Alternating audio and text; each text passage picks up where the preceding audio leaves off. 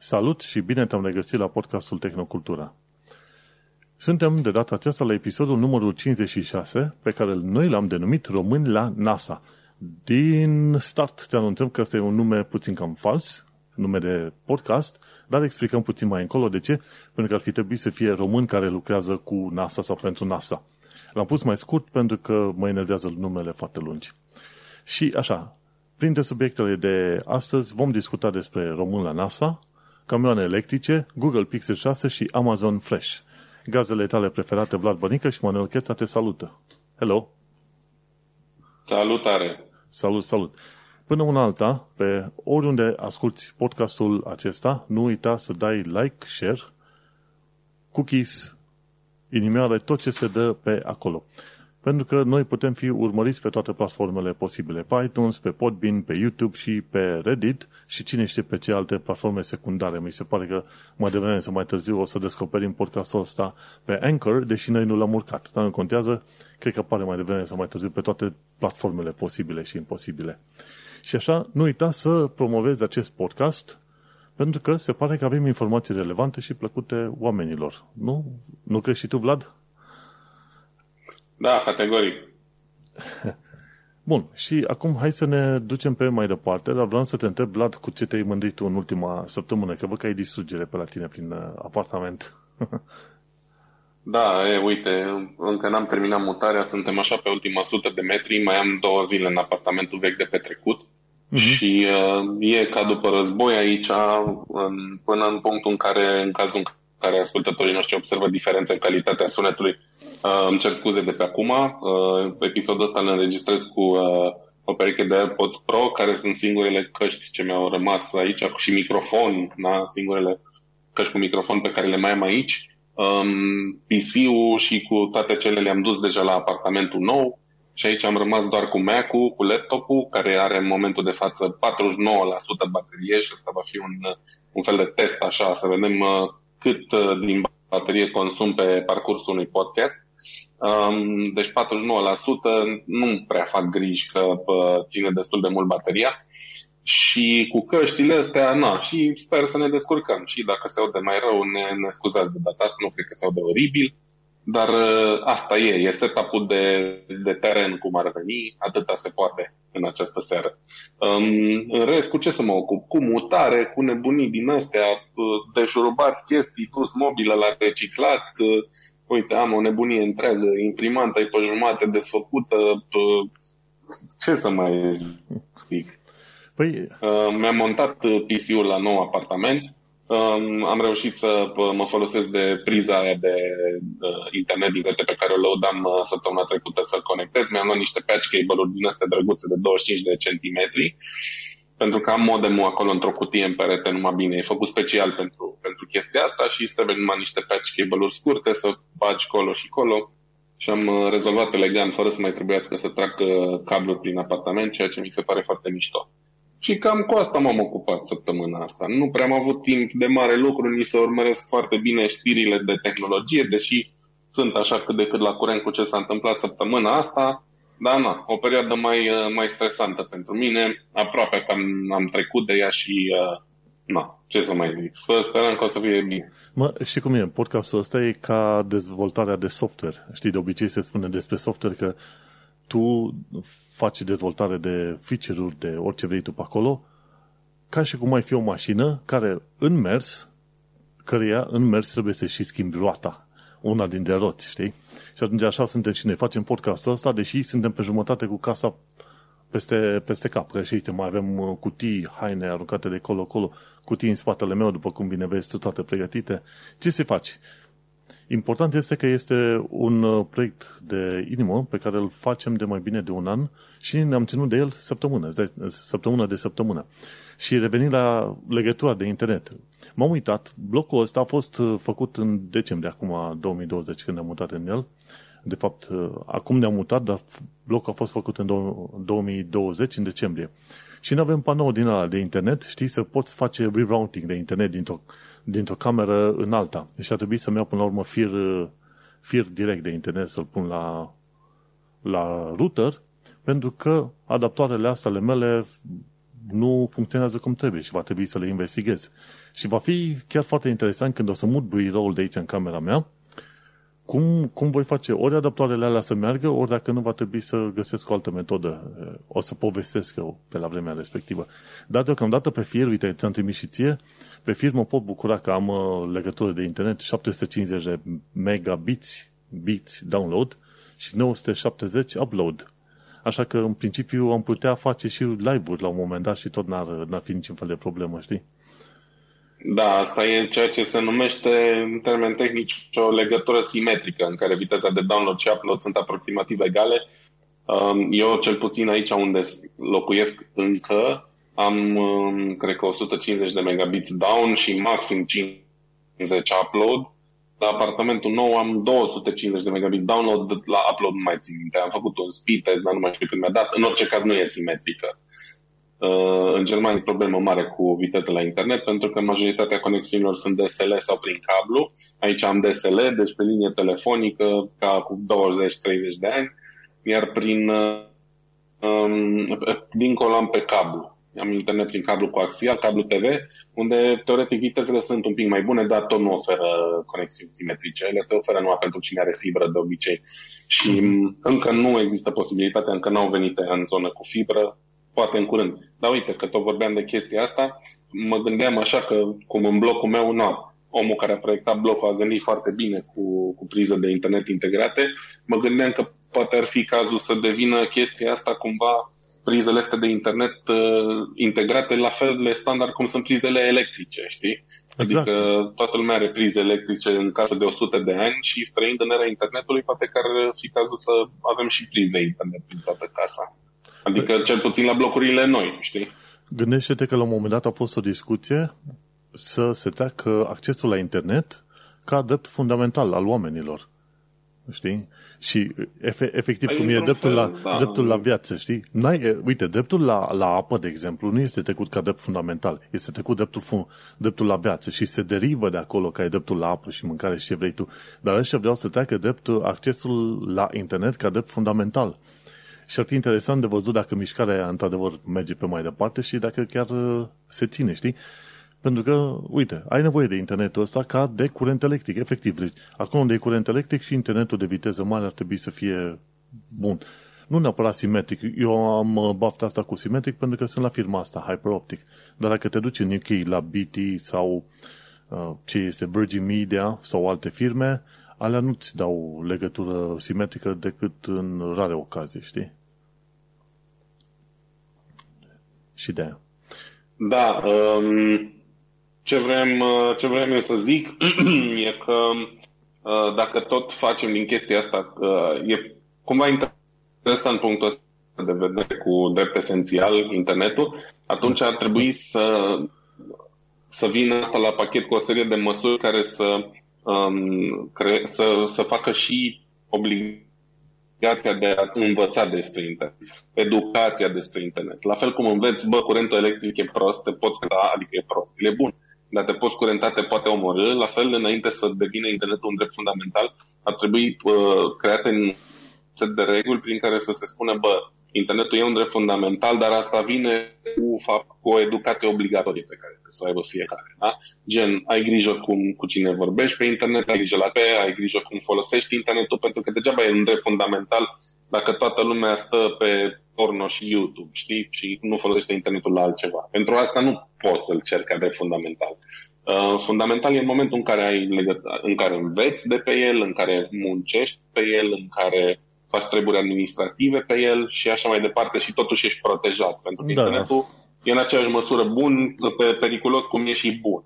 Știi? Știi, chestia asta va trebui rezolvată de tot felul de de orașe, societăți, lumi, ce vrei tu, în uh, ora lor de educație civică, știi? Acum, cumva, accesul la drepturi nu trebuie să fie condiționat de o, un anumit nivel de educație, știi? Aia e o altă, e o altă discuție totală pe acolo. Dar asta se pot rezolva la, la orele de educație civică, așa. știi? Ore de educație păi da, civică. Ar trebui unde... să se facă, da? Ei, Asta a... zic, că ar trebui să se facă. Momentan nu prea se face chestia asta. Știi? Da, tocmai de aia ai nevoie de schimbare, să zicem, de, la sistemul de educație, Dar asta e o altă discuție, știi, și derivăm puțin cam pe mai încolo. Ce vreau să spun este că mă bucur că am legătură de internet. și de bine ce am legătură de internet, chiar mă gândeam la un moment dat să mă pun să descarc GTA, GTA San Andreas. Că de curând am, am cumpărat versiunile alea vechi. Vice City, GTA 4 și GTA San Andreas, ce era? Vice City, GTA 3 și San Andreas. San Andreas le-am cumpărat în ideea că vor... Remastered mă gândesc, nu? Nu, nu. O să dea în curând, Sau... în noiembrie, remastered. Și am zis să fiu șmecher, le iau acum uh-huh. la, la prețul care sunt ele mai ieftine, așa, jocurile vechi, ca mai apoi, când or da drumul ăștia la, la remaster, să îmi dea la discount, știi, remasterul. Că altfel remasterul e la 40-50 de euro, sau chiar mai scump de atâta, știi? Și atunci, odată ce ai cumpărat jocurile și le ai deja în librăria ta, e posibil ca ăștia de la Rockstar să ți le dea în uh, variantă discounted, știi? Am înțeles. Și de da, e și asta o strategie. Um, eu, mie mi-a plăcut foarte mult. Le-am jucat pe toate. Țin minte și acum în Brașov, pe vremuri, acum un milion de ani, când stăteam și ne jucam uh, GTA 3 la, la CityNet. Probabil că știi de CityNet. Um, cine e din Brașov și uh, e din parte din generația asta, uh, cu siguranță știa CityNet în Brașov. A fost o nebunie, cel mai mișto internet cafe din, de prin anii 2000 și era, aveam norocul că era și la Costrăzii pe care stăteam eu și îți dai seama, eram înnebuniți toată ziua, eram acolo, ne jucam Counter-Strike și, uh, și GTA 3. Și mi-ar plăcea să, adică o să joc probabil uh, varianta remastered, pentru că povestea și așa mai departe cu siguranță trece testul timpului și din câte am înțeles, uh, modificările la versiunea remaster nu sunt numai de ordin estetic, ci au lucrat un pic și la comenzi, la modul în care se conduc mașinile la ei și așa mai departe. Da, și mai interesant. Într-adevăr, nu știu sigur dacă o să vreau neapărat să încep să le joc jocurile alea, dar uh, chiar acum am uitat în uh, aplicația asta de Origin să văd eu câte jocuri am de toate luate și sunt aproape 200 de jocuri. Uh, în aplicația, nu de Origin, pardon, în aplicația celor de la GOG.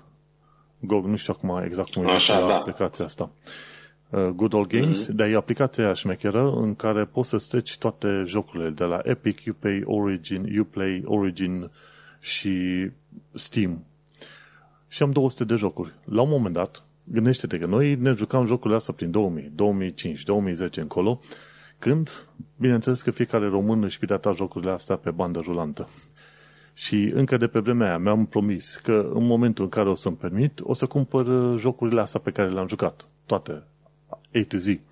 Și am jucat probabil până în 200 de jocuri și le-am cumpărat pe asta până la urmă, inclusiv asta, GTA 3, din, de curând ce le-am luat, a fost în ideea că mi-am promis eu mai de mult că o să cumpăr jocurile astea pe care le-am jucat deja în varianta aia crecuite, știi, în vremurile de demult, când descărcam de pe internet.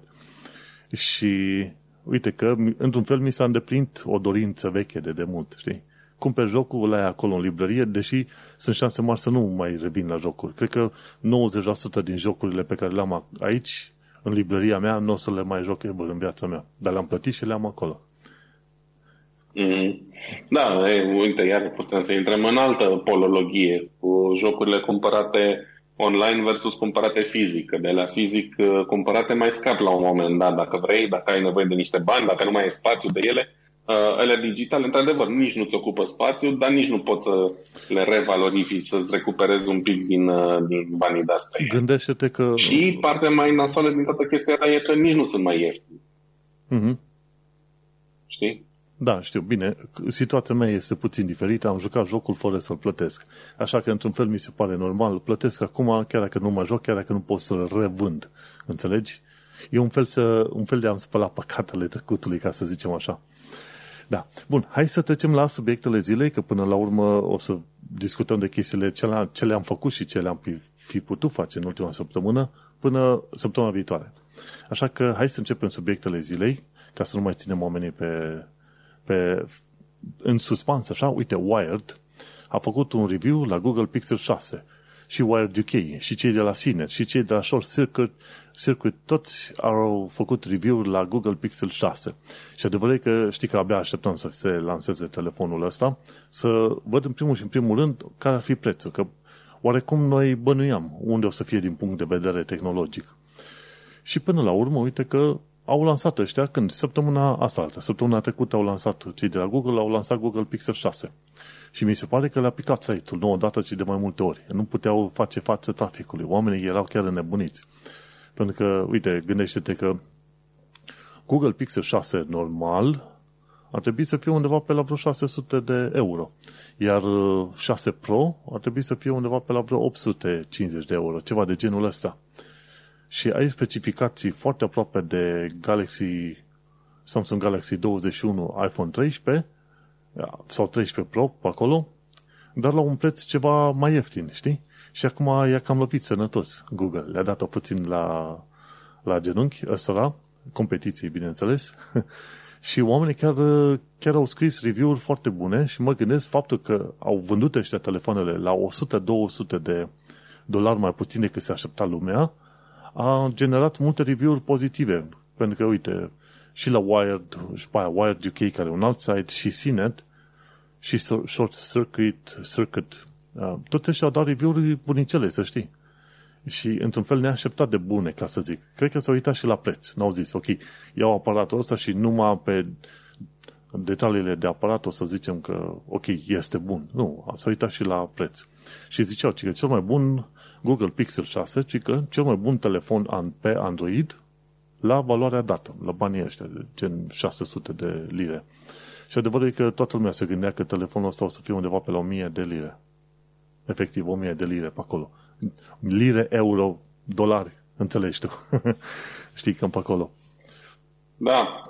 Da, păi ideea e că pe asta mizează într-un fel Google cu generația asta. Uh, au reușit și să-și dezvolte chipset la in-house și probabil că na, au reușit să-l facă pentru un preț destul de bun și așa în felul ăsta încearcă să mai atragă din concurența, adică din clientela concurenței, pentru că unul la mână concurența e foarte acerbă pe piața de Android intern, da? Cei trei mari, Samsung, Xiaomi, Huawei acum cumva a ieșit din cărți, că nu mai au oficial Google. În schimb, asta a deschis ușa pentru Google în sine să facă treabă bună cu Pixel. Uh, din câte am înțeles, cota lor de piață era destul de mică. Dacă nu mă înșel undeva la 3%, cred.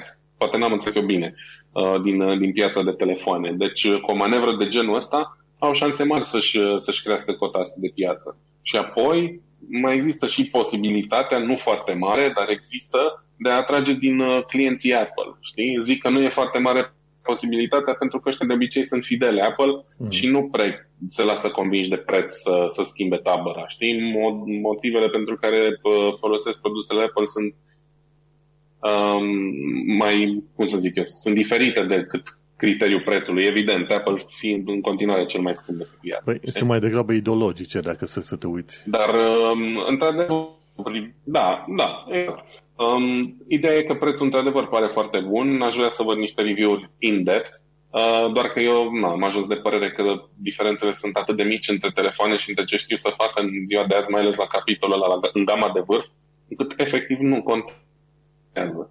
Da? Și într-adevăr, un preț bun cu acele performanțe de top poate să facă uh, diferența mai mult decât cine știe ce funcții și uh, mai știu eu ce, știi? Până la urmă, ce e cel mai mișto e că mm, ai parte de experiența vanilla, da, de sistemul de operare ne uh, tulburat de tot felul de bloatware și aplicații stupide cum, uh, cum îți servesc pe tavă, vrei, nu vrei, uh, Samsung, Xiaomi și așa mai departe.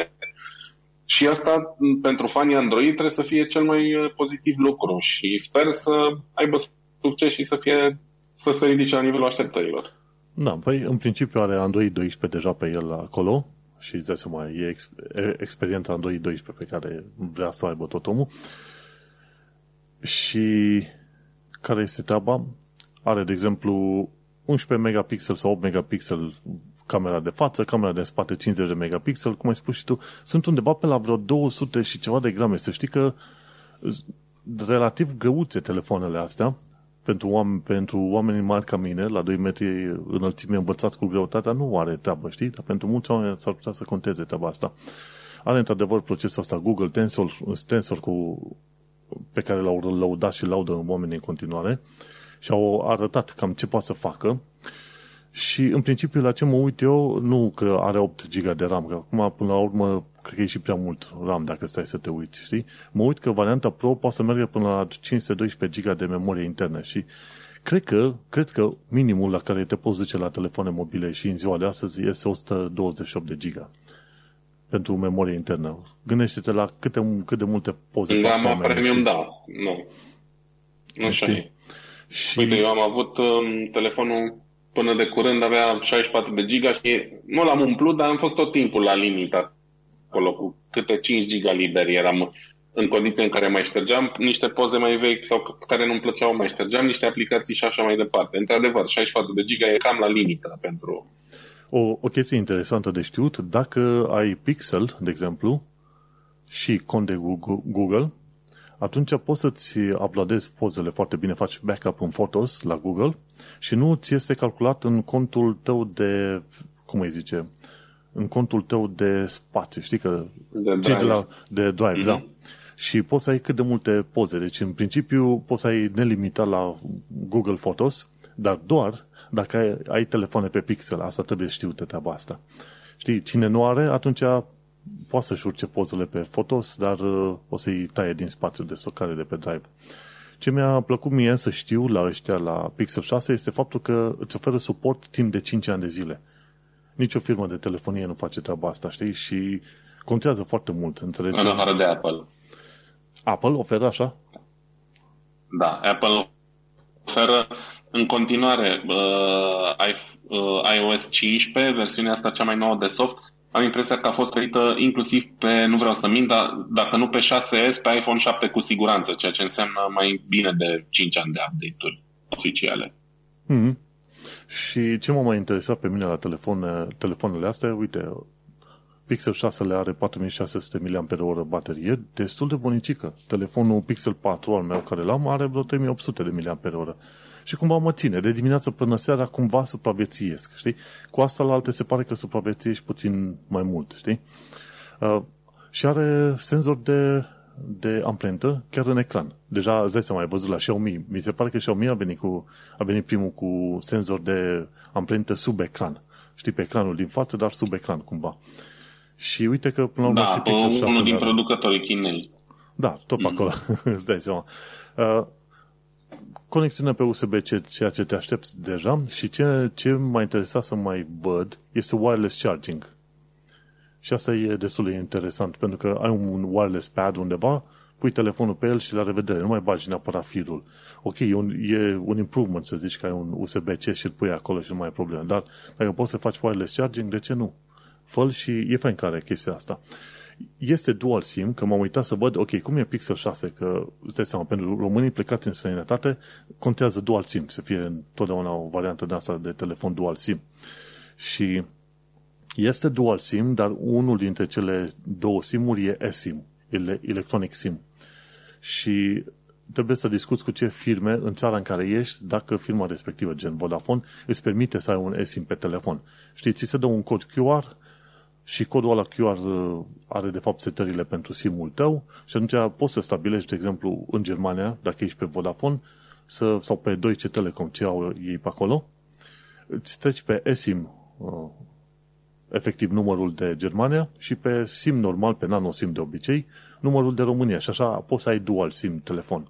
Știi că înainte oamenii se băteau să aibă dual SIM fizic, două carduri din alea, dar uite că nu ai nevoie. Acum, pentru versiunile astea mai noi de telefoane, ai eSIM. Nu l-am fol- văzut uh, prea des fiind folosit, știi, eSIM-ul ăsta, dar se poate. Uite, important e călare, știi, și cine, cine vrea poate să, poate să se folosească. Și două chestii care mi-au plăcut în toate review-urile astea ce, ce le are Pixel 6-le.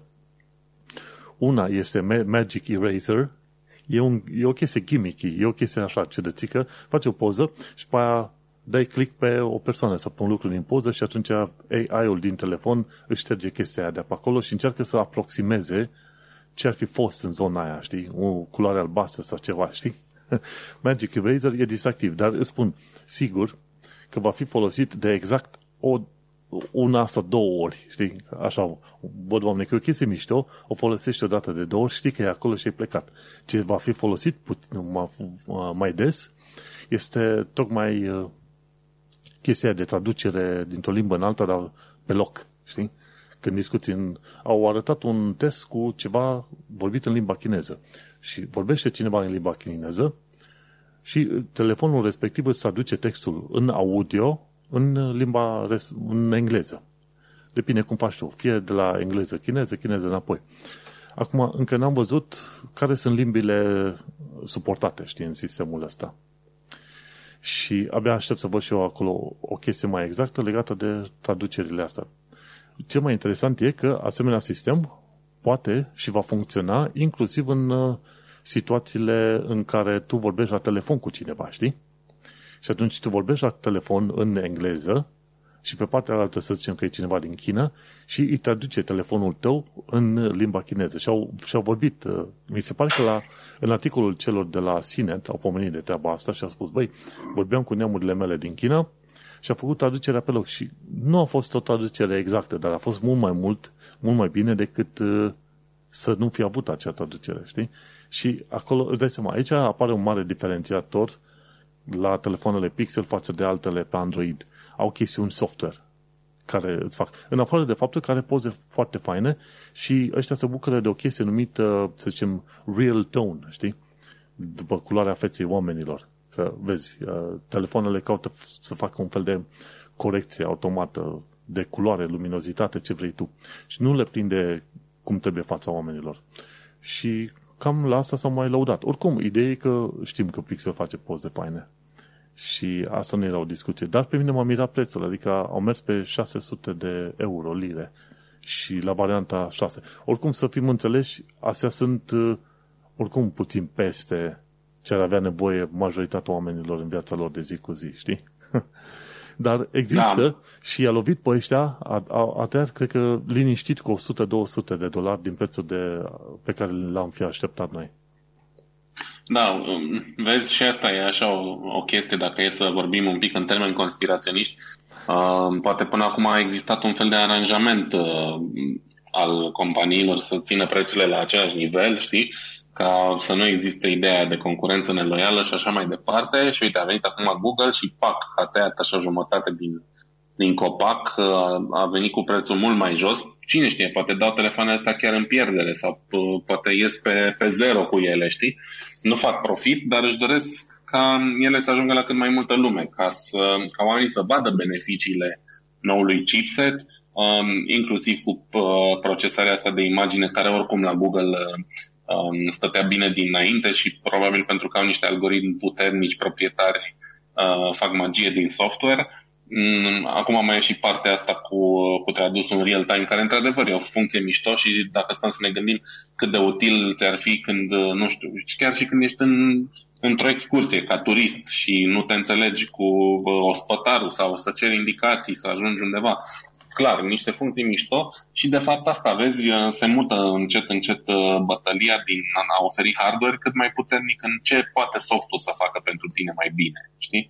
Pentru că hardware-ul e destul de uniformizat și oricum mult mai capabil decât uh, are majoritatea nevoie, cum ai zis și tu. Știi, și apropo de discuția asta de hardware, știi când înainte se făcea caz mare de scratch test? Uite, are Gorilla Glass, nu mai știu cum, acum au ajuns la Gorilla Glass, ce știu, versiunea 6-7, pe nimeni nu mai interesează, știi că doar că e ceva mai bun și se făcea gălăgie mare pe scratch test, test, test. Adică uite cu cheia mea cum fac pe, pe sticla asta și nu se zgârie și e super mișto de seama, acum oamenii nu sunt, mai sunt interesați, că mai toată lumea pe linie de hardware sunt cam pe acolo, știi?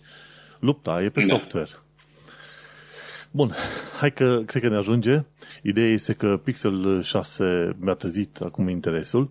Vedem curând să cumpărăm un telefon nou în casă și vedem, știi, e, e lupta aia, Fairphone sau Pixel 6, știi, acum e un război vom, uh, vom pomeni. Hai să vedem, uh, să ne vorbești tu puțin tel despre specialiștii români care lucrează cu NASA. Da, înainte de asta vreau să fac un disclaimer. Uh, s-ar putea ca tot ce am discutat până acum să sune un pic ciudat pentru utilizator. Mi se pare că am avut o latență destul de mare între noi um, și mi-am dat seama că eram conectat la rețeaua greșită. Eu am două rețele Wi-Fi în casă. Am uh, rețeaua Wi-Fi principală care e conectată direct la Fritzbox-ul ăsta, care e un modem foarte șmecher. Și mai am un range extender, am povestit despre el, un TP-Link mm-hmm. de 2 bani și am fost conectat până acum pe ăla, deși eu stau efectiv la 15 cm de routerul bun, știi? Dar pentru că am avut laptopul în camera cealaltă, se pare că a sărit pe range extender, care, na, uh-huh. îmi pare rău, nu e la fel de performant. Acum se pare că s-au rezolvat toate problemele de conexiune și sper să fie mult mai bine. Um, și trecem la subiect. Um, din adevărul de Cluj-Napoca, subiectul ăsta. Um, e un articol, un interviu, de fapt, mai lung. O să vă las um, să-l descoperiți voi, pentru că fiind și în limba română, cred că um, toată lumea poate să-l citească și să uh, descopere despre ce e vorba. Uh, titlul lui e așa un pic uh, clickbaity, specialist român de la NASA care spune asteroizii pot lovi oricând Terra, iar sateliții lui Elon Musk le îngreunează detectarea. Um, titlul în sine e interesant. Despre cine e vorba? E vorba de um, uh, Diana Dragomir, care este profesor la Universitatea din New Mexico, din uh, Albuquerque, um, unde studiază exoplanete împreună cu uh, alți, uh, alte echipe de cercetători și în uh, paralel lucrează la, uh, cu NASA um, tot așa în studiu exoplanetelor, astronomie și așa mai departe, astrofizică, chestii interesante. E un fel de, un fel de Neil deGrasse Tyson feminin din, din România. Um, și ăștia de la Adevărul au găsit-o, au făcut un, un interviu cu ea destul de stufos, um, vorbește un pic despre munca ei, despre studiile pe care le-a făcut și um, despre planetele pe care le-a descoperit. A participat la descoperirea unor uh, planete sau chiar le-a descoperit uh, ea însăși și, bineînțeles, um, o parte din, uh, din interviul ăsta, destul de jos în text, um, este referitoare la treaba asta cu uh, pericolul pus de asteroizi. Evident, da, știm cu toții, uh, Pământul e practic în permanență în pericol de a fi lovit de asteroizi, majoritatea din fericire ne ocolesc. Auzi, dar... hai, hai să fac o mică paranteză. Nu, Pământul da. este un pericol pentru asteroizi. Săraci asteroizi își văd de drumul lor în jurul Soarelui și vine dobitocul ăsta de pământ și le taie calea așa, hop-top. Îi și arde pe deasupra. Păi da, dar vezi tu, Pământul merge tot timpul până același loc. Asteroizii sunt imprevizibili, nu au uh, neapărat toți uh, niște orbite. Unii vin din afara sistemului solar și așa mai departe. În fine, um, partea importantă din, uh, din toată chestia asta este ce scrie în titlu faptul că um, constelațiile de, de sateliți, um, uh, mai cum e Starlink pusă de Elon Musk, um, îngreunează detectarea uh, asteroizilor. Faptul că există din ce în ce mai mulți uh, sateliți artificiali în jurul Pământului generează un fel de poluare uh, Uh, nu numai fizică, ci și pe calea undelor. Și atunci um, radiotelescoapele și instrumentele astea de mare precizie de pe Pământ, care bat până departe, departe în spațiu, să poată detecta planete, asteroizi și așa mai departe, um, își pierd din fidelitate. E ca atunci, uite, că tot vorbeam de rutere, da? Eu mi-am pus uh, routerul ăsta bun aici în birou unde am avut nevoie de el și ca să-mi bată semnalul de la internet în toată casa am avut nevoie de un range extender pentru că din cauza pereților de beton nu ajungea semnalul până în dormitor. Și la fel e și cu um, uh, detectoarele astea cu radiotelescoape și alte instrumente de genul ăsta. În momentul în care apar interferențe în calea lor, ele nu mai pot, nu mai pot să vadă cu aceeași precizie uh, dincolo de, de perdeaua asta de, de sateliți, uh, îngreunând detectarea uh, unor potențiale pericole de genul asteroizi, pe de altă parte, adică înțeleg, e un argument uh, foarte bun, complet valabil și așa mai departe, pe de altă parte stau și mă întreb și dacă îi detectăm, ce putem să facem noi mai mult decât să ne facem cruce? Adică nu e ca și cum avem sisteme din astea, cum am văzut prin tot felul de filme science fiction, de distrugere a asteroizilor, de evitarea lor și așa mai departe. Da, Putem da. maxim să constatăm că vin. Nu, se, po- se fac mult mai multe chestii de atâta. NASA are programul propriu de identificare și de să zicem, uh, devierea uh, sateliților, inclusiv ESA la fel. La un moment dat mi se pare că am discutat noi de un birou nou deschis în Italia pentru ESA, ca să detecteze, să zicem, uh, asteroizii periculoși și mai apoi să ia măsurile de protecție.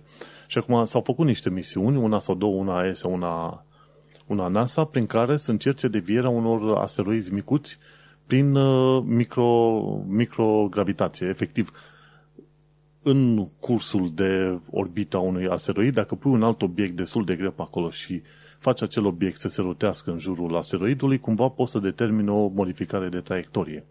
Deci se fac deja și, într-adevăr, de, din punct de vedere teoretic, pe hârtie, se știe.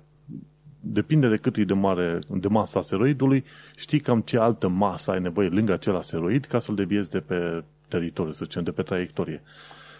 Și la asta deja se gândesc și vor reuși. Sunt uh, teste de impact făcute, mi se pare, de japonezi de curând, când au aruncat, uh, au trimis o bucată mică de, de satelit artificial, au, au efectiv au lovit-o într-un asteroid, se vadă impactul asupra traiectoriei și bineînțeles să mai gândești și la rachete convenționale, ori dacă nu chiar bombe atomice. Chestiile astea au existat de mult în mintea NASA și ESA și a JAXA și a a rușilor și a chinezilor și numai că nu vedem noi pentru că încă, încă cumva sunt pe la început și este nițel greu să te duci până la uh, centura de asteroizi, că foarte mulți oameni cred că centura asta de asteroizi, cam de unde au venit teoretic cei mai mulți asteroizi, sunt uh, undeva între Pământ și Marte, dar nu sunt între Pământ și Marte, sunt între Marte și Jupiter. Dacă e greu să ajungi la Marte, cât e de greu să ajungi la acea centură de asteroizi, înțelegi? Și atunci este foarte greu mm-hmm. să mhm. ajungi până acolo să faci teste real life. Ok, mă duc acolo, folosesc un laser, dau drumul unei rachete, ce știu, bombă atomică, ce vrei tu. Se fac măsuri, într-adevăr, se iau măsuri, dar adevărul e că dacă ar veni un asteroid de genul uh, uh, celui de la Celeabinsk, poate de două ori mai mari, mai mare, în momentul de față n-am avea ce face decât să sperăm că trece prin atmosferă și e reflectat așa la interacțiunea cu atmosfera Pământului. Dar uh, altfel, oricum, se știe treaba că uh, între sute și mii de asteroizi de dimensiuni relativ mici lovesc Pământul în fiecare an. Deci, nu e, nu e surpriză mare. Surpriză mare ar fi să apară un asemenea și nici măcar să nu știm de unde vine și unde va lovi.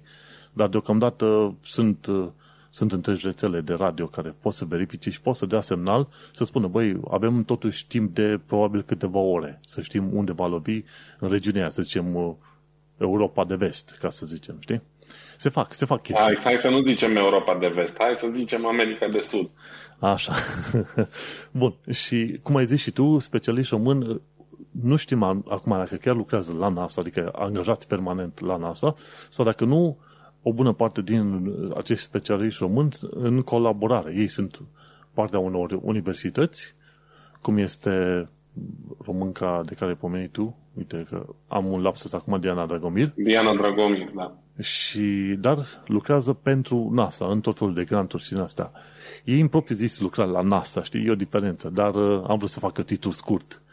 Mai, um, ideea e că scrie aici că tipa asta a făcut uh, cercetare la MIT în prima fază, um, pe urmă a primit postul ăsta la Universitatea din uh, New Mexico, care e una din cele mai tari din state, nu știu dacă e chiar Ivy League, dar e close enough. Um, și uh, colaborarea cu NASA, cel puțin din ce scrie aici, e efectiv un fel de side job. Nu, uh, până la urmă nu trebuie să aibă legitimație de NASA musai. Ideea e că oricine ajunge să lucreze acolo cu ei, efectiv, pe proiecte sprijinite financiar de ei, e destul de tare.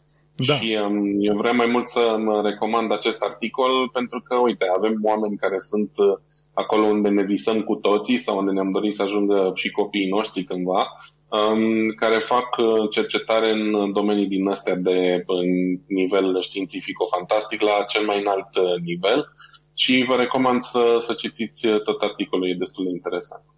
Foarte bun. Și recomandarea mea ar fi, dacă tot vrea cineva să învețe să lucreze pentru NASA, de ce nu poate reușește să se angajeze să lucreze pentru ESA, European Space Agency? Și România este partea ESA fiind România, ci că finanțează undeva pe la 100 de milioane de euro anual, ca parte a ESA. Deci, uite acolo, acolo e NASA europeană.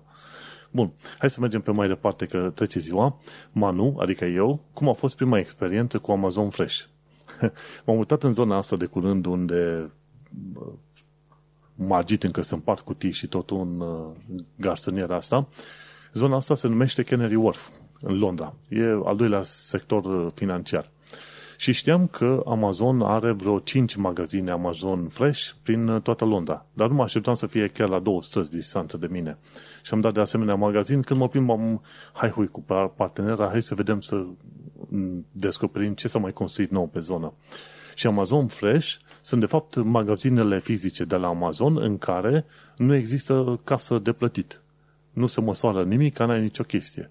Te duci cu aplicația ta de Amazon, te scanezi la intrare, iei produsele, pui într-o pungă, pleci acasă și în jumătate de oră îți vine comanda și îți spune, ok, ai luat următoarele produse. Nu știu dacă ai auzit de... Cred că am vorbit noi de Amazon Fresh acum da. câteva săptămâni, luni bune.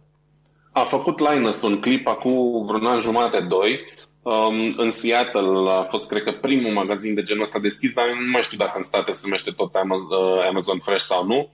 În fine, ideea e că a fost el acolo tot așa un pic sceptic despre tot sistemul ăsta și uh, a vrut să vadă dacă funcționează, a încercat să-l păcălească luând chestii de pe raf și apoi ducându-le înapoi, să vadă dacă totuși îi apar pe factură și așa mai departe. Și concluzia a fost că funcționează destul de bine sistemul. Da.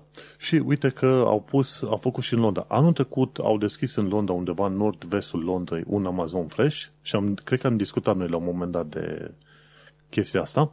Și de curând, uite că am descoperit un asemenea magazin lângă noi pe aici. Și am zis, ok, hai, deși nu era gândul meu, zic, hai până la urmă să intrăm să vedem cum este.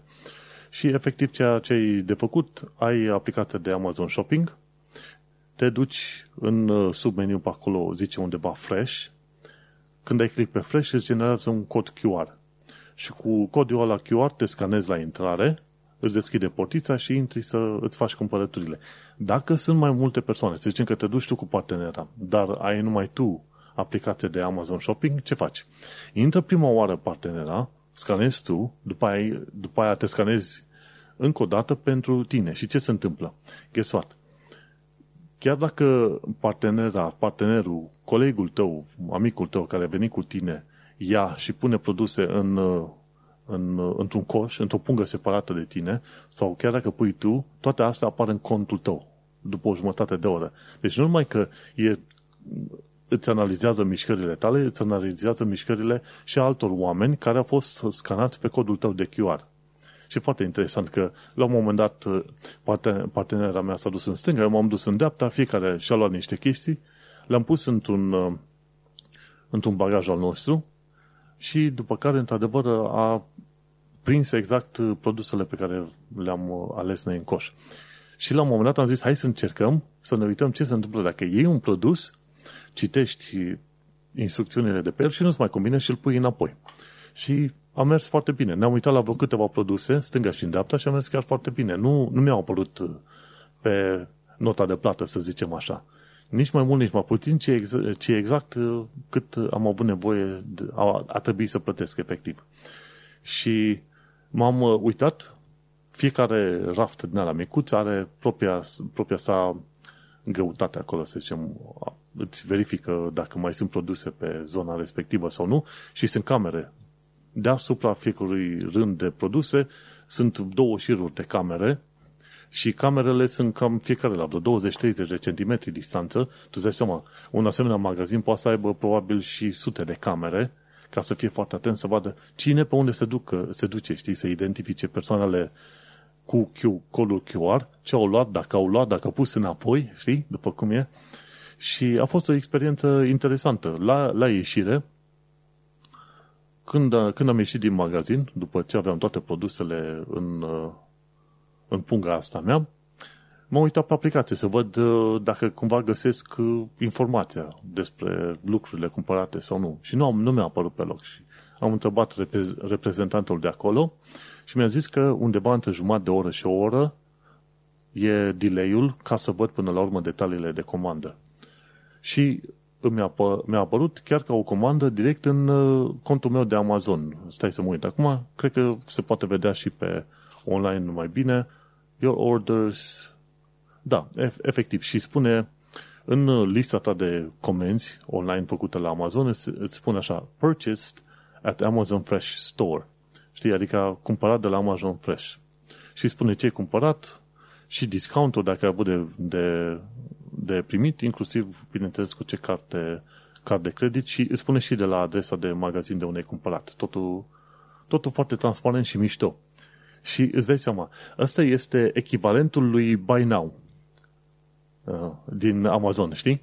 Când te bagi pe Amazon să cumperi un uh, produs oarecare, îți place ce uh-huh. vezi pe acolo, au, are un buton care zice Buy Now. Și când apeși pe butonul la Buy Now, uh, îți, te mai întreabă, de exemplu, să zicem, uh, confirmă că chiar vrei să-l bei, uh, să-l cumperi, un pop-up acolo și gata, l-ai cumpărat. Din două clicuri ai cumpărat deja produsul. Ei, Amazon Fresh e, pe, e partea fizică de Buy Now. Te duci înăuntru, te scanezi cu aplicația, îți arunci un produs, două, trei pe care le vrei acolo și ai ieșit, nu te mai interesează de interacțiuni, de alte chestii, nu te mai încurci cu oameni, nici măcar nu mai trebuie să le scanezi tu produsele respective.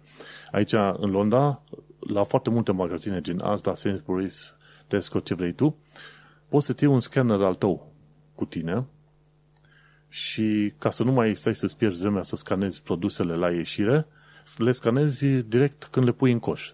Și îți pregătești pungile deja în coș, scanezi, aranjezi totul bine și la ieșire tot ce faci, iei scannerul ăsta care generează un cod de bare și codul de bare la un moment dat e scanat la chiar la ieșire și plătești acolo pe loc. Fără să mai muți produsele, să le verifici, să, să se uite cineva dacă ai oferte sau nu.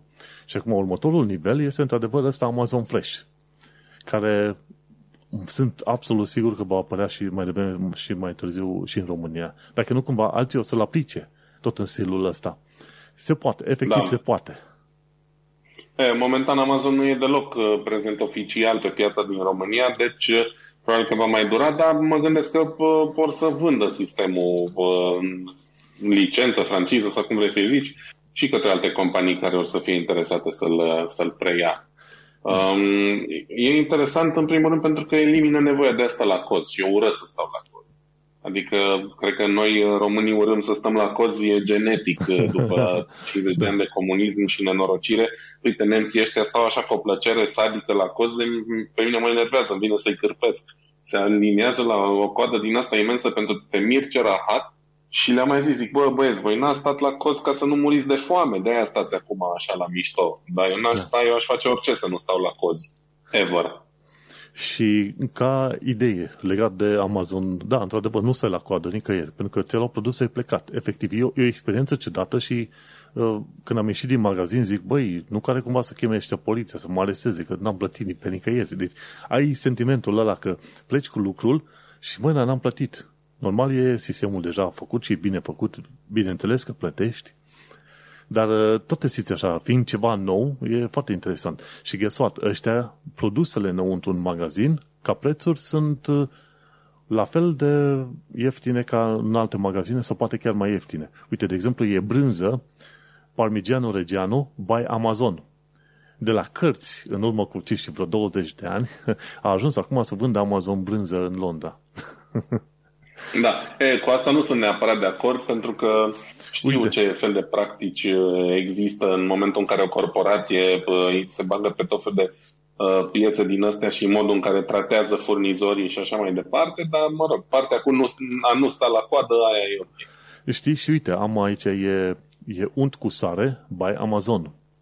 Unsalted butter, unt fără sare de Amazon. Deci n-am crezut vreodată că o să văd într-adevăr un produs fizic și chiar alimentar să spună bai Amazon. Dar uite că există și astea sunt mai ieftine. Deci dacă sunt bai Amazon, sunt puțin mai, mai ieftine decât în alte părți. Oricum, ce vreau da, să zic... marca lor proprie, da. Ce vreau să zic, efectiv, este faptul că a fost o experiență interesantă și în mod sigur o mai repet pentru că îndepărtează fricțiunea aia. De asta la rând, de a interacționa cu aparatul ăla de scanare, de măsurare, de ce vrei tu pe acolo, știi? Și o să mă mai duc pe acolo. Când mai vrem, când mai avem o ocazie să mai ajungem. Nu e chiar așa de ușor de ajuns, dar uh, e bun. Și mă aștept să apară, pentru că e, asta e viitorul cumpărăturilor. Te duci în magazin, iei produsele, ai ieșit și după aceea apare în cont și game over. Dar uh, cam atât am vorbit că m-am cam, m-am cam întins. Hai să vedem la șoselele tale. Um, da, e, e interesantă treaba cu Amazonul. Um, ideea asta de magazin fără personal um, e mișto, doar, adică, na, singurul beneficiu real e asta uh, că nu mai stai la coz. Probabil că sunt și dezavantaje, n-am analizat încă problema și până nu o să calc și eu într-unul, nici n-am de gând să o fac. Um, uh-huh. Din nou, pentru mine, momentan, e mult mai important să nu mai trebuie să stau la coz, dar uh, da, am ales țara greșită aici, coada face parte din, uh, din stilul de viață cumva. Um, în fine, trecând mai departe, um, încă un, așa o informație, nu pot să zic că e o știre, e o informație, e de pe canalul de YouTube uh, al lui Tom Scott. Uh, mi-a adus aminte de chestia asta pe care nu mai știu dacă am mai precizat aici în podcast sau nu, s-ar putea să fi vorbit uh, despre ea la un moment dat când precizam de uh, tehnologii uh, alternative pentru transport.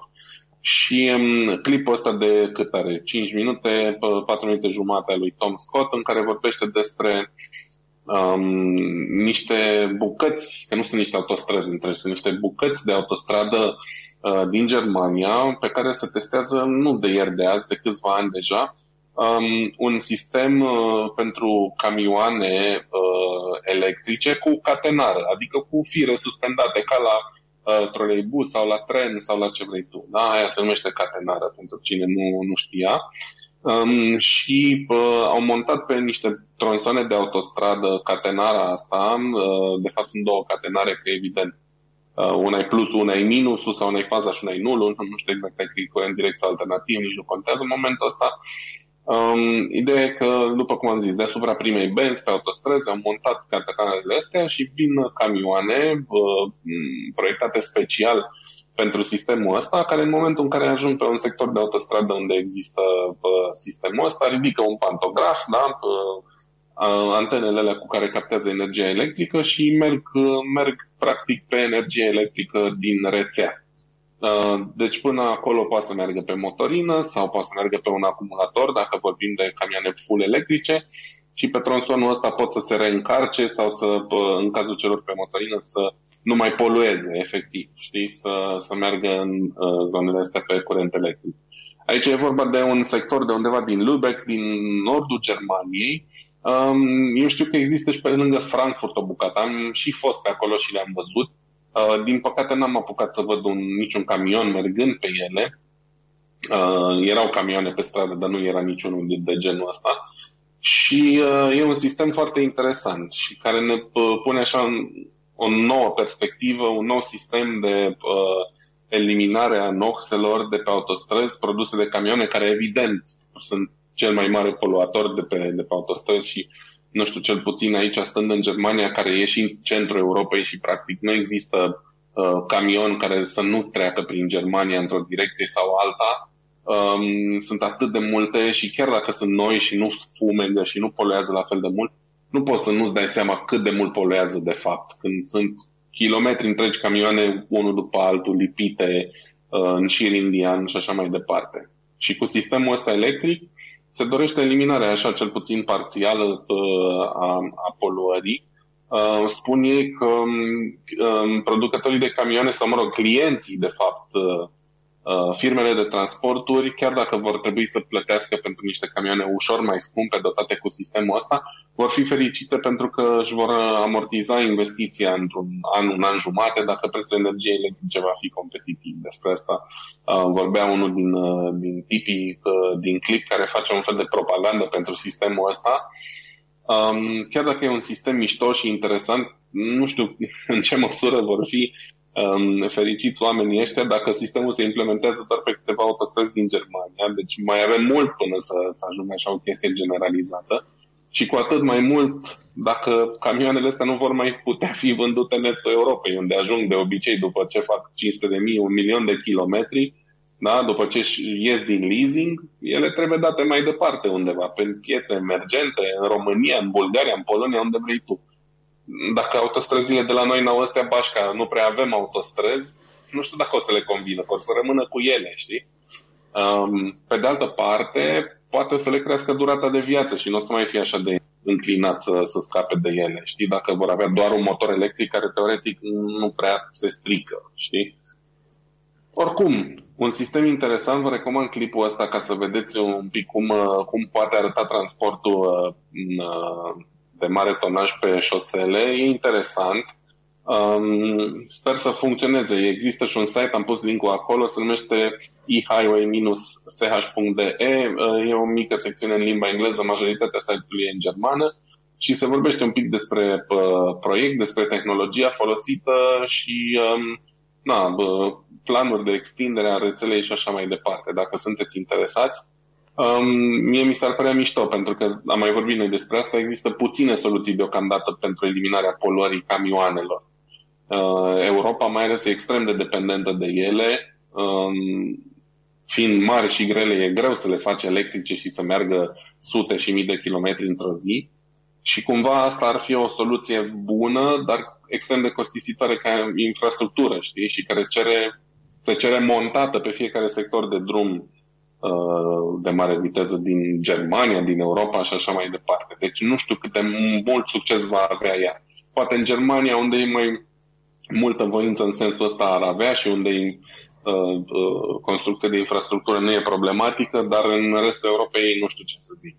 Nu, nu-i văd un viitor prea, prea curent. Păi gândește-te că s-ar putea să funcționeze probabil în America, unde au un sistem de autostrăzi cât de cât bine pus la punct și unde majoritatea transportului de marfă se face cu camionul, nu cu trenul.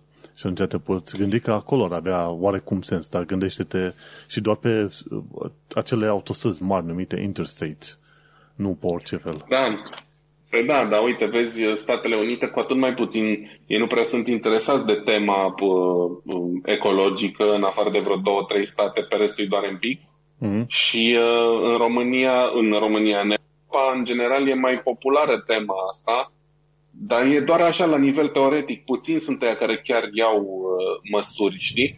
și există tendința asta să se înceapă de la cei care au cel mai mult de suferit și cel mai puțin de zis în sensul ăsta. Adică pe noi ne freacă să ne schimbăm mașinile în mașini electrice, uh, dar pe transportatori navali, rutieri și așa mai departe nu obligă nimeni să facă nimic deocamdată, știi?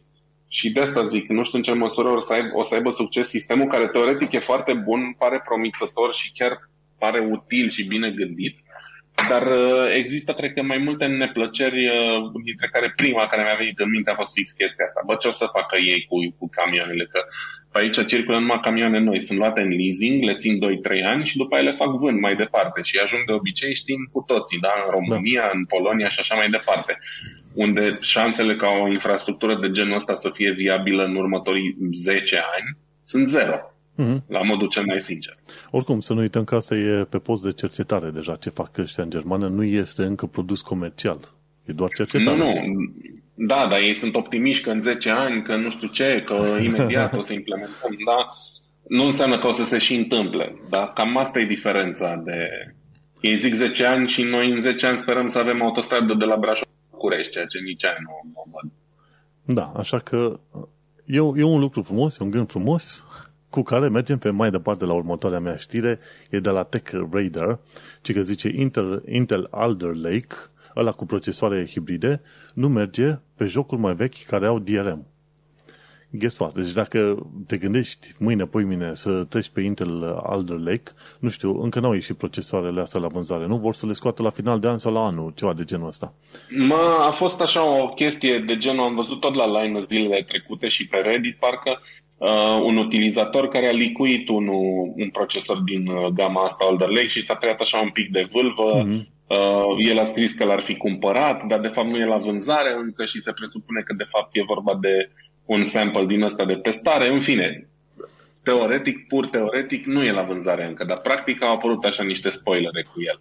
Asta înseamnă Sunt că... curios de ce nu, de ce nu merge cu cu jocurile astea cu DRM. Nu înțeleg. Chiar, chiar tipii ăștia de la Intel au spus că, dat fiindcă e un procesor hibrid, adică cu nuclee uh, din astea, cum se zice, de performanță și cu nuclee economice din punct de vedere al consumului, dar fiindcă are combinații din asta de nuclee diferite, cum, cum sunt SoC-urile la telefoanele mobile, da, da. Uh, ci că DRM-urile mai vechi ar putea înțelege prezența nucleelor pe astea economice ca fiind ceva greșit în sistem.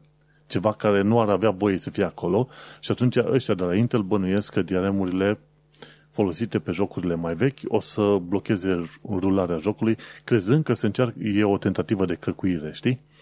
Și atunci okay. sfatul, și... sfatul lor este să upgradezi DRM-ul. Dar asta... asta vreau să zic, nu se poate upgrada DRM-ul ca pot folosi jocurile în continuare? Păi da, dar vezi, asta trebuie făcută de către furnizorii de, de jocuri. Da. Doar Dar mă gândesc că ar putea să integreze chestia asta direct în Origin, în Steam, în Good Old Games și așa mai departe, nu? Da, uite, Good Old Games nu are jocuri pe DRM, deși au făcut prostia cu uh, asta cu Agent 47. Am, am un lapsus cu jocul ăla, cu Assassinii. În Hitman. Hitman, așa.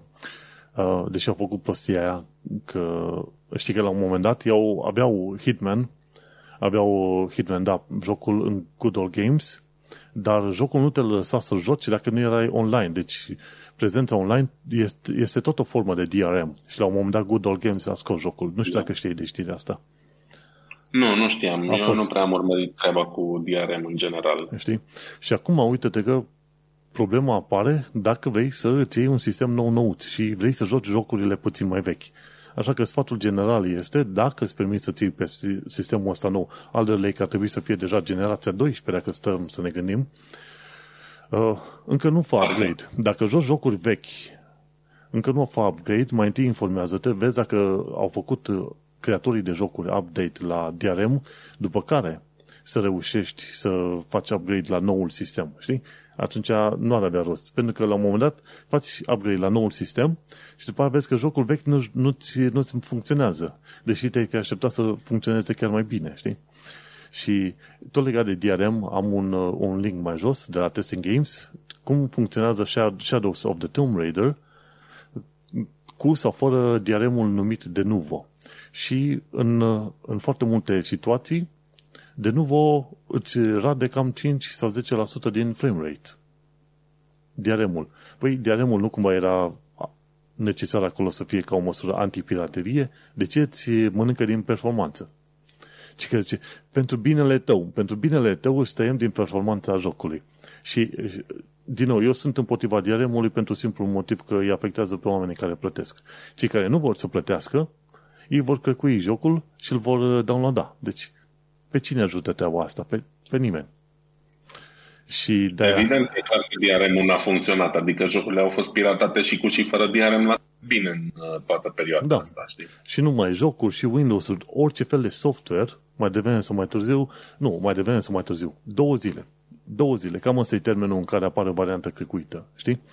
Așa că nici nu, nu văd rostul de folosirea unei DRM Uh, și mi se pare că Ubisoft sunt cei mai groaznici la chestia asta că cer să fii online tot timpul și chiar când jucam jocul uh, Breakpoint uh, făceam misiune jumătate de oră, o oră, serverul lor pica, nu putea să facă verificarea online și mă scotea din misiune, trebuia să încep din nou. M-am, luat, m-am, m-am și luat de ei pe Twitter, zic, băi, sunteți nesimțiți, eu nu mai au jocul de la voi dacă văd că e always online, știi? Dacă au varianta aia de DRM cu always online. Și, în fine, grijă mare la cei care vor să-și ia Intel Alder Lake dacă joacă jocuri vechi. Cam asta era ideea. Și uite că mai avem o serie de, de știri foarte, foarte pe scurt, dacă mai avem cât vreo 5 minute. Nu știu cât... Uh... Avem, avem. Bun. 5 minute avem. Bun. Blipping Computer ne anunță faptul că ieri, pe data de 25, mi se pare, 25 octombrie, da, s-au împlinit 20 de ani de zile de când a fost lansat Windows XP. 20 de ani de zile de Windows XP. În, uh, Mulți înainte. Pe, și o să fie, să știi. Pe 25 octombrie 2001 s-a lansat Windows XP și în ziua de astăzi încă mai este folosit de 0,5% din uh, utilizatorii de Windows pe toată planeta. Asta înseamnă câteva milioane bune de oameni încă folosesc Windows XP. Să nu uităm că sunt și varianta Enterprise, sunt uh, ATM-urile care încă folosesc Windows XP. Și sunt foarte mulți oameni, inclusiv, uh, mi se pare inclusiv aici la instituții publice din UK, folosesc Windows XP. Gândește-te.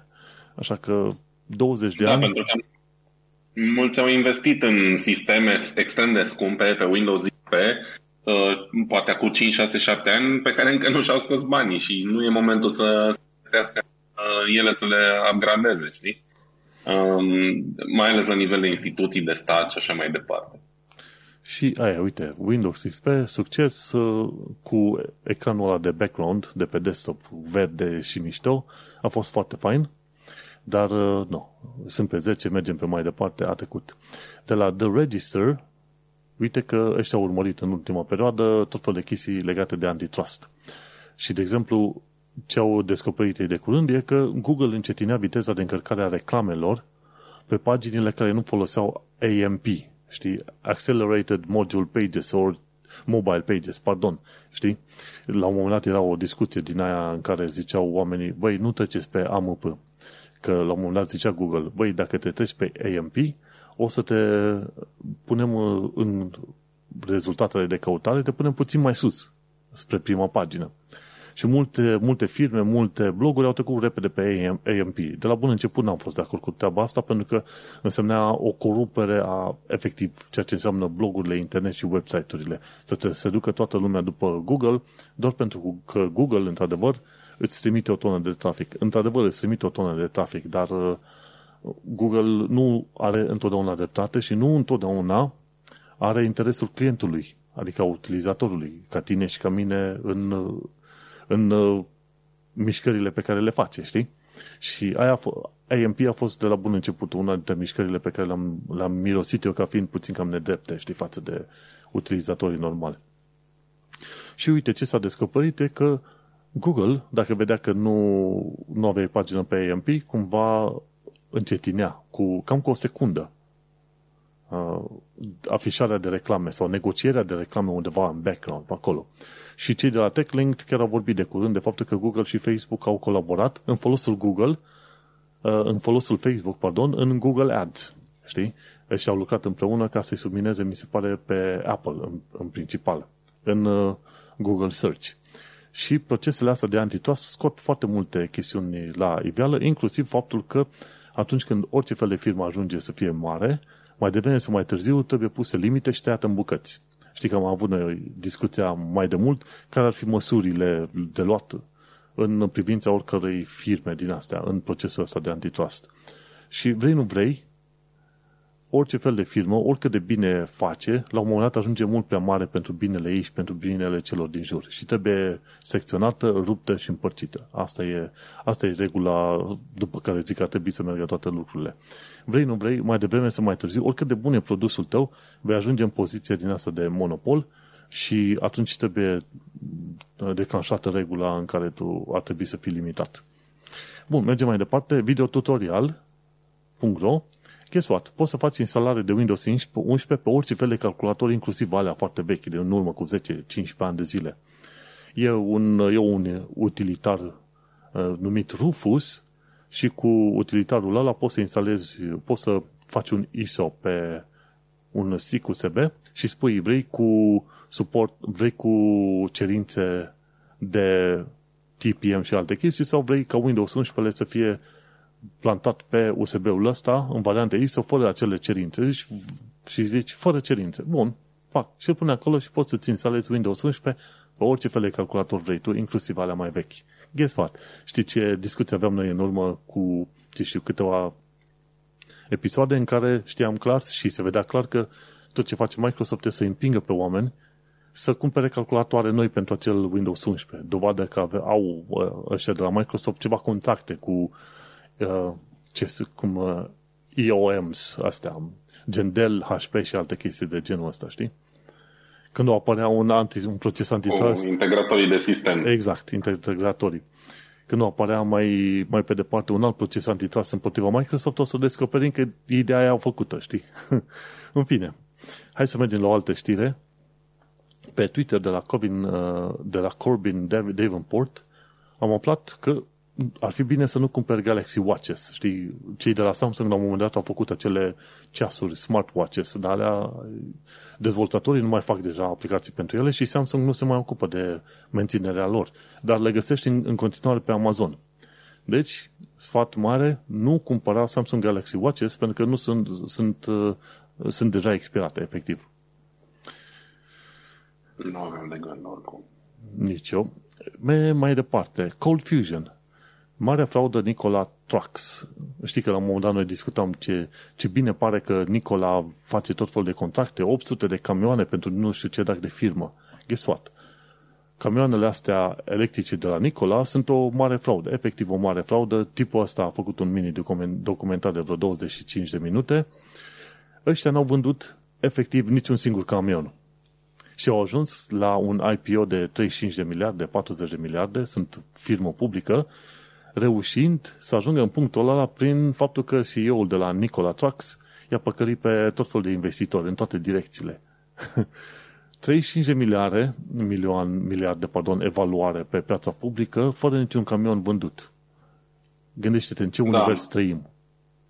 Da, trebuie să văd și eu reportajul ăsta. Recunosc că nu am urmărit foarte pe uh, subiectul Nicola Trax. Știu că s-a mai tot vorbit și au fost hypuiți. Cumva motivul pentru care nu m-a interesat e fix chestia asta. Cum să zic eu? Există Tesla, care e o firmă extrem de bine stabilită în piață, extrem de hypuită și așa mai departe, parțial pe bună dreptate, parțial tot din motive de marketing. Și apoi apare o companie care se numește Nicola, hmm. care, ai doamne, Nicola e prenumele lui Tesla, adică, cum să zic eu, e un fel de Adidas Adibas, știi? Hmm. E fix chestia aia, adică un competitor care se plasează atât de aproape de uh, cel pe care vrea să-l imite și pe care vrea să-l concureze, încât e penibil cumva, știi? Și uh, chestiile astea întotdeauna sună, sună suspect, știi? Adică uh, înțelegi ce vreau să zic, nu? Da. Și-au luat un nume intenționat care să te ducă cu gândul la exact același personaj. Um, practic asta ar intra din punctul meu de vedere aproape într-o categorie de concurență neloială, știi? Și ca urmare nu pot să zic că mă mire că e țeapă. mm-hmm. să... Exact, o mare țeapă de vreo 35 de miliarde. Cam așa a fost. Și în continuare mai există Nicola. Acum ăștia care l-au dat jos pe vechiul CEO, acum ăștia încearcă să dea busuiocul. Există investiție și cumva efectiv din uh, minciuna asta mare trebuie să facă ceva real, adică efectiv să creeze acele camioane de la zero, pentru că nici măcar n-au un singur camion funcțional, dar minte, știi? Așa că... Da, clar. E, e distractiv de văzut. Pe de altă parte, e o altă firmă numită Faraday Trucks, nu? Nu știu de Faraday e, e nimic. Faraday Future, Faraday ceva, tot cu asta, cu chestiuni mașini electrice, dar nici ei nu sunt... Uite, în 2021 Faraday Future o să fie, o să, au anunțat ăștia că în ianuarie că vor merge uh, public și vor fi evaluați la 3,5 miliarde, dar la fel nu știu nici ăștia cât de mult au creat, știi?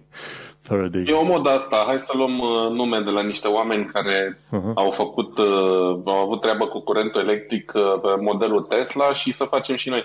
Ok, Faraday a fost un cu totul alt personaj, uh, le dăm uh-huh. momentan benefit of the doubt, știi? Da. Uh, vedem. În momentul Re- vedem ce, ce o să iasă. Și cum e, revenim, la, revenim în episodul viitor cu marea fraudă Faraday Trucks, nu? Sau ce mai fi.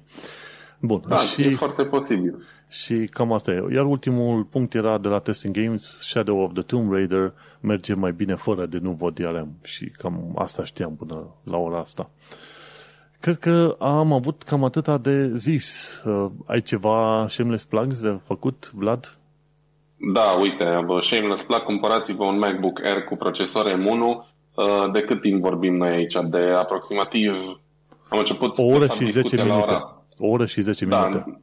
Dar noi am început să discutăm înainte să înregistrăm la 8, la 8 fără 10 minute ora mea, adică avem cam o oră jumate în total, timp în care am consumat 7% din baterie.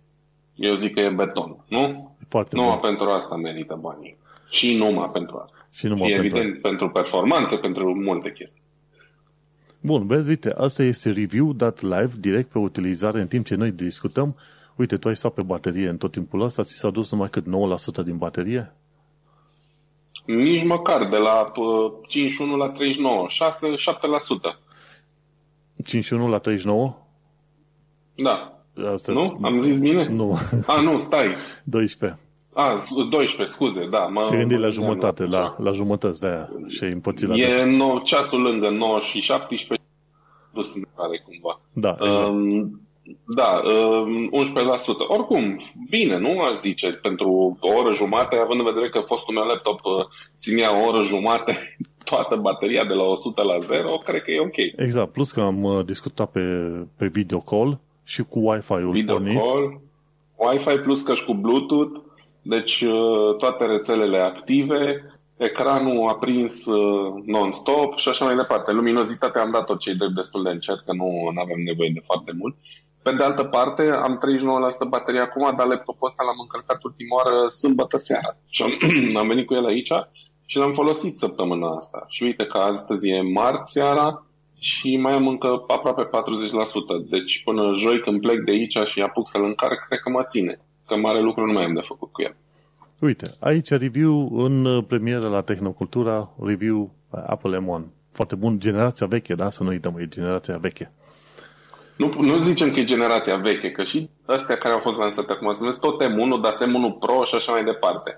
E aceeași generație, doar că ăsta e procesorul mai mic, da? E uh, i3-ul cum ar veni din gamă și astea alte care au ieșit sunt i5, respectiv i7, dacă vreți să zicem așa. Genera- că generațional e aceeași generație. Așa, bun, corect.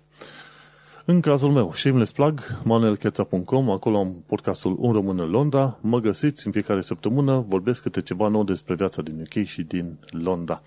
Bun, uite că am ajuns la final de episod. Asta este episodul 56 din podcastul Tehnocultura și am discutat despre român la NASA și bineînțeles am mai discutat și despre camioane electrice, Google Pixel 6 și experiența mea cu Amazon Fresh. Vlad Bănică și Manuel Cheța te salută și ne mai auzim pe data viitoare. Salut! Numai bine, ceau!